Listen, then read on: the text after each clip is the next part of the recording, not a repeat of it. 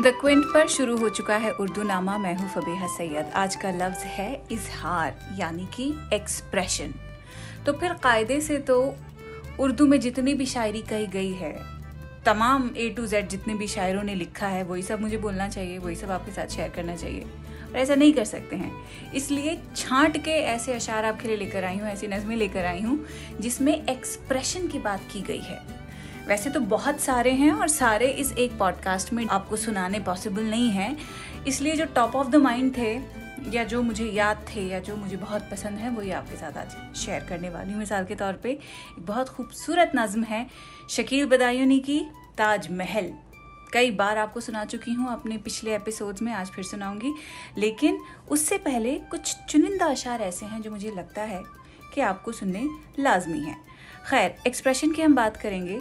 Express जब आपको कुछ करना होता है तो दिमाग में कुछ तो चुल होती होगी ना। अब जैसे कि गर्मी का मौसम है, अब जो क्रिएटिव लोग होंगे, उनके दिमाग में चुल उठ रही होगी कि या तो कुछ लिखें, या कुछ पेंट करें, या कुछ बनाएँ। आपने गर्मी को टैकल करने के लिए किस तरह का एक्सप्रेशन अख्तियार किया है, वो मेरे साथ आप शेयर कर सकते हैं। कैसे? इंस्टाग्राम पे आइए, फबेहा सैयद मेरा नाम है और मैं आपको फट से मिल जाऊँगी। बहुत एक्टिव हूँ वहाँ पे। खैर, पहला जो शेर है, इजहार के ऊपर, वो है खुमार बाराबंकवी का। अभी नहीं सुनाऊँगी, छोटी सी ब्रेक के बाद। ब्रेक से पहले आपसे वायदा किया था कि खुमार बाराबंकवी के शेर से शुरुआत करेंगे हम इस पॉडकास्ट की। तो बात ऐसी है कि वो एक बात पे आके अटक चुके हैं। और वो बात उनके मुँह से निकलती नहीं, बड़ी सिंपल सी बात है, लेकिन दिन रात उनके अजीरन कर रखे हैं उस एक चीज़ ने क्या है वो सुन लीजिए, शायर की मुश्किल आसान हो जाएगी। लिखते हैं।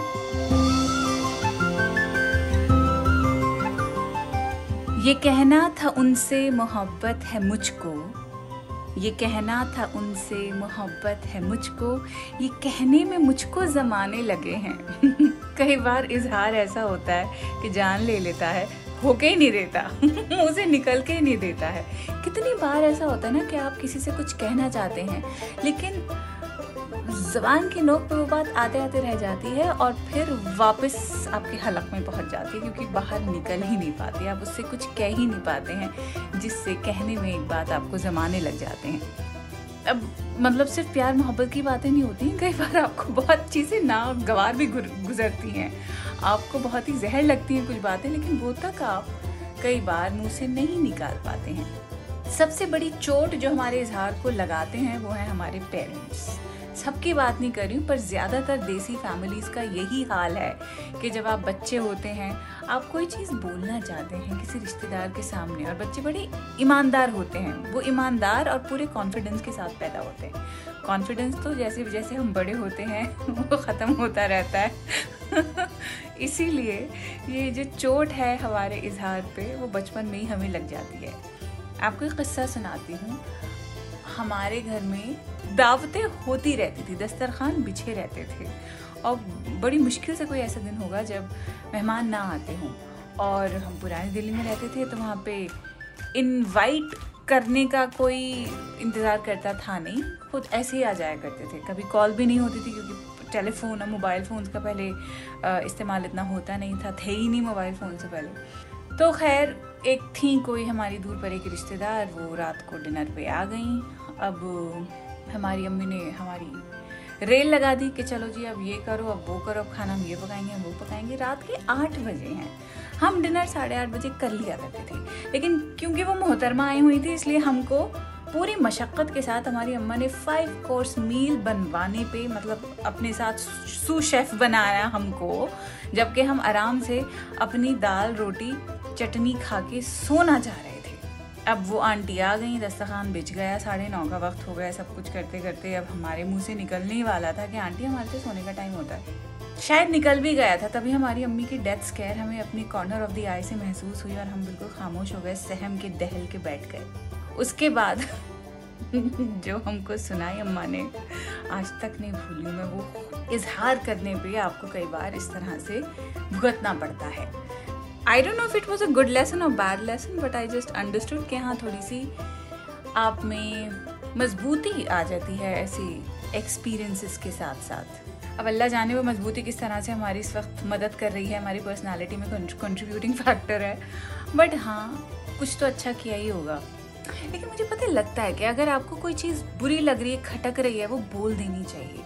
आई नो कई लोगों का दिल दुखता है, लेकिन कम से कम आप क्लैरिटी रखिए ना अपनी कम्युनिकेशन के अंदर। और इस तरह के इजहार expression are very essential for healthy relationships खैर, अगला शेर आपको हम सुनाएँगे अकबर इलाहाबादी का।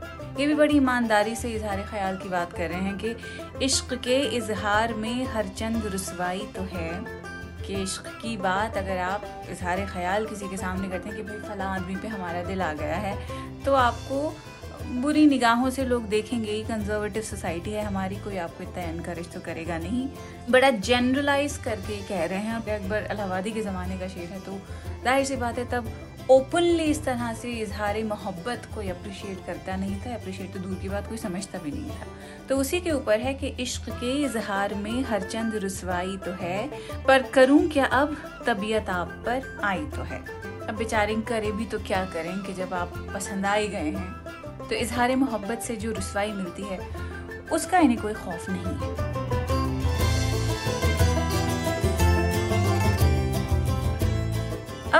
इजहार आप कभी कर पाते हैं, कभी नहीं कर पाते हैं। नहीं कर पाते हैं आप इसलिए कि आपको खौफ रहता है कि भाई सामने वाला पता नहीं कैसा रहेगा, हमारी बात को सुन के पता नहीं कैसे रिएक्ट करे वो। अब इजहार हमेशा, जैसे मैंने पहले कहा, मोहब्बत और प्यार की चीज़ों में ही नहीं होता है। इजहार कई बार आपको, जो बुरी चीज़ें आपको लगती हैं, उनके बारे में भी हो सकता है। तो जब इतनी ओवर थिंकिंग और इतनी ओवर एनालिसिस के जाल में फंस जाते हैं हम किसी एक बात को बोलने से पहले तो उसके ऊपर बहादुर शाह ज़फ़र का शेर मुझे बहुत सही लगता है कि हाले दिल क्यों कर करें अपना बयां अच्छी तरह? कि हम क्यों अपने दिल का हाल खोल के बयान करके अच्छी तरह सामने रख दें? हाले दिल क्यों कर करें अपना बयां अच्छी तरह? रू बरू उनके नहीं चलती जबां अच्छी तरह। कि जब वो सामने आते हैं तो हमारे मुँह पे मानो ताले लग जाते हैं। अब वो ताले खौफ के मारे लगते हों कि आपको नर्वसनेस का बाउट आता हो, कि आपको मतलब कोई दूसरी वजह क्यों ना हो। तो ये बात बिल्कुल सही बैठती है ऐसी सिचुएशंस पे कि हाल दिल क्यों कर करें अपना बयां अच्छी तरह। रू बरू उनके नहीं चलती जबां अच्छी तरह।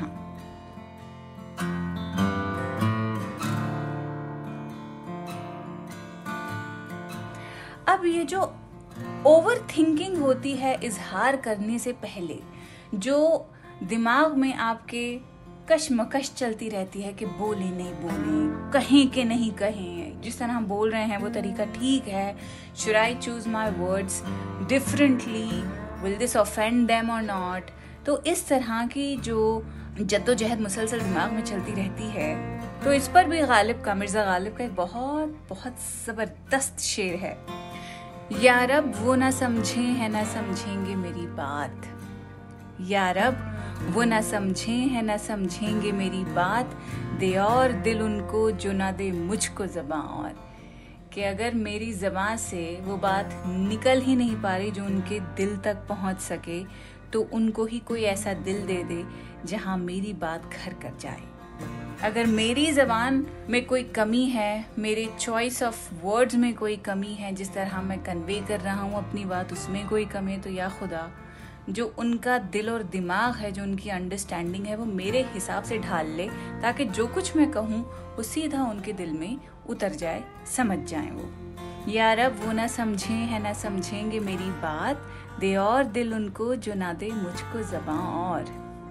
अब बात आती है उस इजहार की, जिसकी मैंने पॉडकास्ट की शुरुआत में आपसे बात कही थी। एक बहुत तवील नज्म है, बहुत खूबसूरत नज्म है, बाय शकील बदायूनी। इसका नाम है ताजमहल। ये एक गाना भी है, हिंदी फ़िल्म है, एक लीडर के नाम से और उसका ये बहुत मशहूर गाना है। मैं जैसे ही नज्म पढ़ूँगी, आप शायद गुनगुनाने लगेंगे मेरे साथ। नहीं, मैं नहीं गुनगुना सकती, मेरी थोड़ी सी आवाज़ ख़राब हो रही है। नहीं होती तो मैं बिल्कुल आपके साथ बावाज बुलंद इसको गाती। लेकिन कमिंग बैक टू द नज्म, इसका नाम है ताजमहल। शकील बतायूनी लिखते हैं।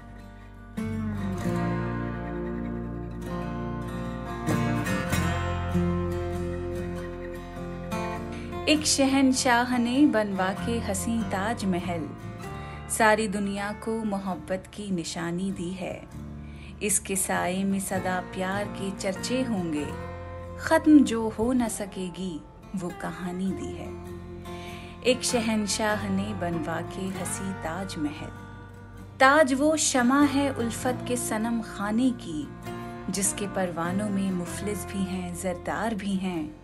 संग मरमर में समाये हुए ख्वाबों की कसम, मरहले प्यार के आसाम भी हैं, दुश्वार भी हैं। दिल को एक जोश इरादों को जवानी दी है, एक शहनशाह ने बनवा के हसी ताज महल ताज एक ज़िंदा तस्वुर है किसी शायर का, उसका अफसाना हकीकत के सिवा कुछ भी नहीं।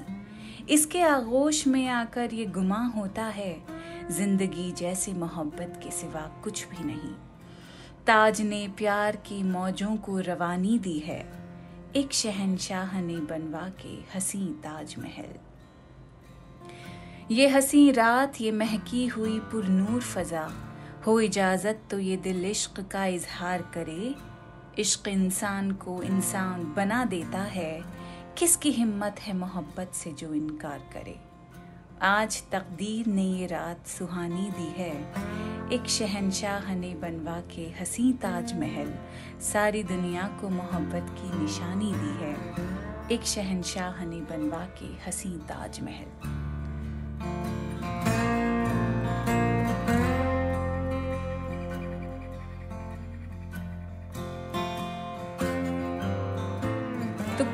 मिला बात यही है कि एक्सप्रेशन एक तरह का सिंबल की शक्ल इख्तियार करता है। ताजमहल जो एक मोहब्बत का एक्सप्रेशन है, वो मोहब्बत का अब सिंबल बन चुका है। जब भी हम मोहब्बत की बात करते हैं, ताजमहल इमारतों में मॉन्यूमेंट्स में हमारे जहन में सबसे पहले आता है। इसी तरह जब हम मोहब्बत की बात करते हैं आर्ट फॉर्म्स हैं, ऐसे एग्जाम्पल्स हैं, जो हर इंसान के लिए अलग अलग सिंबल की शक्ल इख्तियार कर चुका है। सो इट्स वेरी सब्जेक्टिव तो इसी तरह आर्ट का कोई एक मतलब नहीं होता। आर्ट हर इंसान के लिए अलग शक्ल लेकर आता है। अब आगे बढ़ते हैं। मुनवर राना का एक बड़ा मज़ेदार शेर है, वो आपको सुनाऊँगी। बहुत ही सच्ची और तलख बात कह रहे हैं। नॉट सो तलख एक्चुअली बट ही सेज के अगर आप इश्क का इजहार करें तो भाई शक्ल से पता भी तो लगना चाहिए ना। थोड़ा तो बेचारापन होना चाहिए आपकी शक्ल के ऊपर। लिखते हैं कि इश्क है तो इश्क का इजहार होना चाहिए। इश्क है तो इश्क का इजहार होना चाहिए। आपको चेहरे से भी बीमार होना चाहिए। यानी अगर किसी को इश्क है और वो इजहार कर रहा है तो चेहरे से खबरदार जो आप अच्छे और बिल्कुल हेल्दी लगे, इश्क का इजहार करते वक्त शर्त यही है कि चेहरे के ऊपर थोड़ी लाचारगी होनी चाहिए, थोड़ी बेचारगी होनी चाहिए। मतलब इनको लगता है। कि जब तक ये शर्तें पूरी नहीं होंगी तो इश्क के क्लेम को कोई मानेगा नहीं।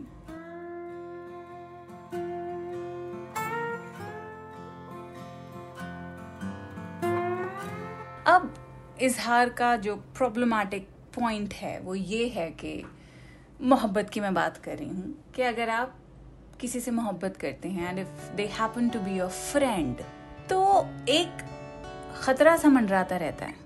What if you lose that friend what if that that friend doesn't feel the same for you?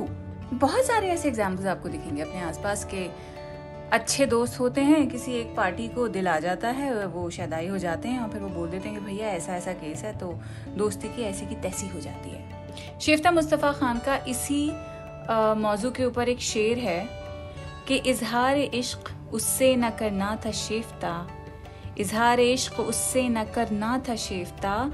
ये क्या किया कि दोस्त को दुश्मन बना दिया? तो इस तरह से कई बार बनते हुए काम बिगड़ जाते हैं, इसलिए सोच समझ के इजहार करना चाहिए। इन द सेंस कि अगर आप अफोर्ड कर सकते हैं उस फ्रेंड का खोना, then go ahead. If you were never serious about that friendship, then yes, please go ahead and express yourself and your love for them.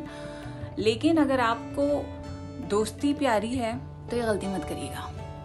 चाहे बात ना ही बढ़े आपकी, उस पर सब्र कर लीजिएगा, लेकिन दोस्ती अगर आपको अज़ीज़ है तो प्यार, मोहब्बत के भाले उस पर मत मारिएगा, सच में।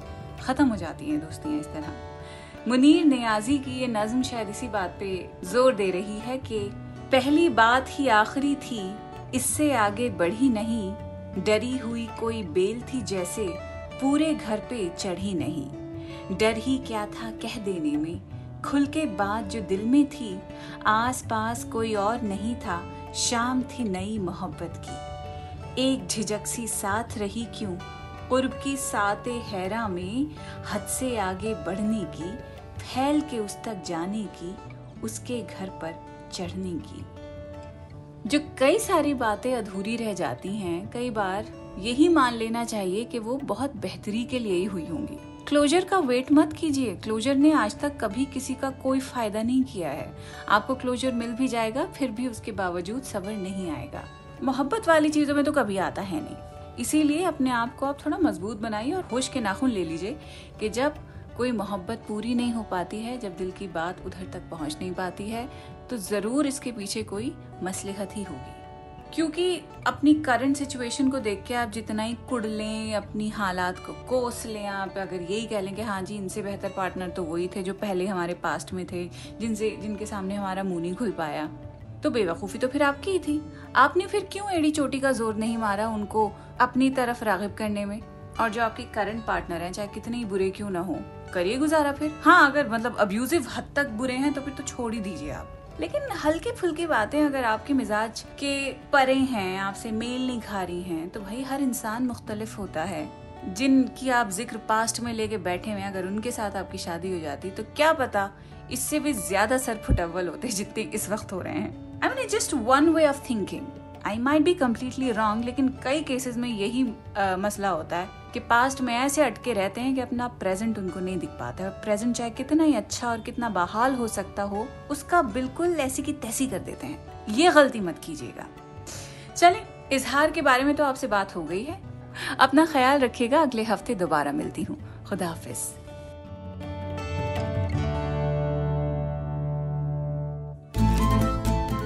उर्दू नामा द क्विंट का ओरिजिनल पॉडकास्ट है। जिसकी एग्जेक्टिव प्रोड्यूसर्स हैं शैली वालिया और ऋतु कपूर और इस एपिसोड को प्रोड्यूस किया है प्रतीक लिधु और अंजलि पलोड ने। इसे लिखने होस्ट करने और एडिट करने वाली हैं फबेहा सैयद। और इसकी बैकग्राउंड म्यूज़िक ली है बी एम जी प्रोडक्शन से।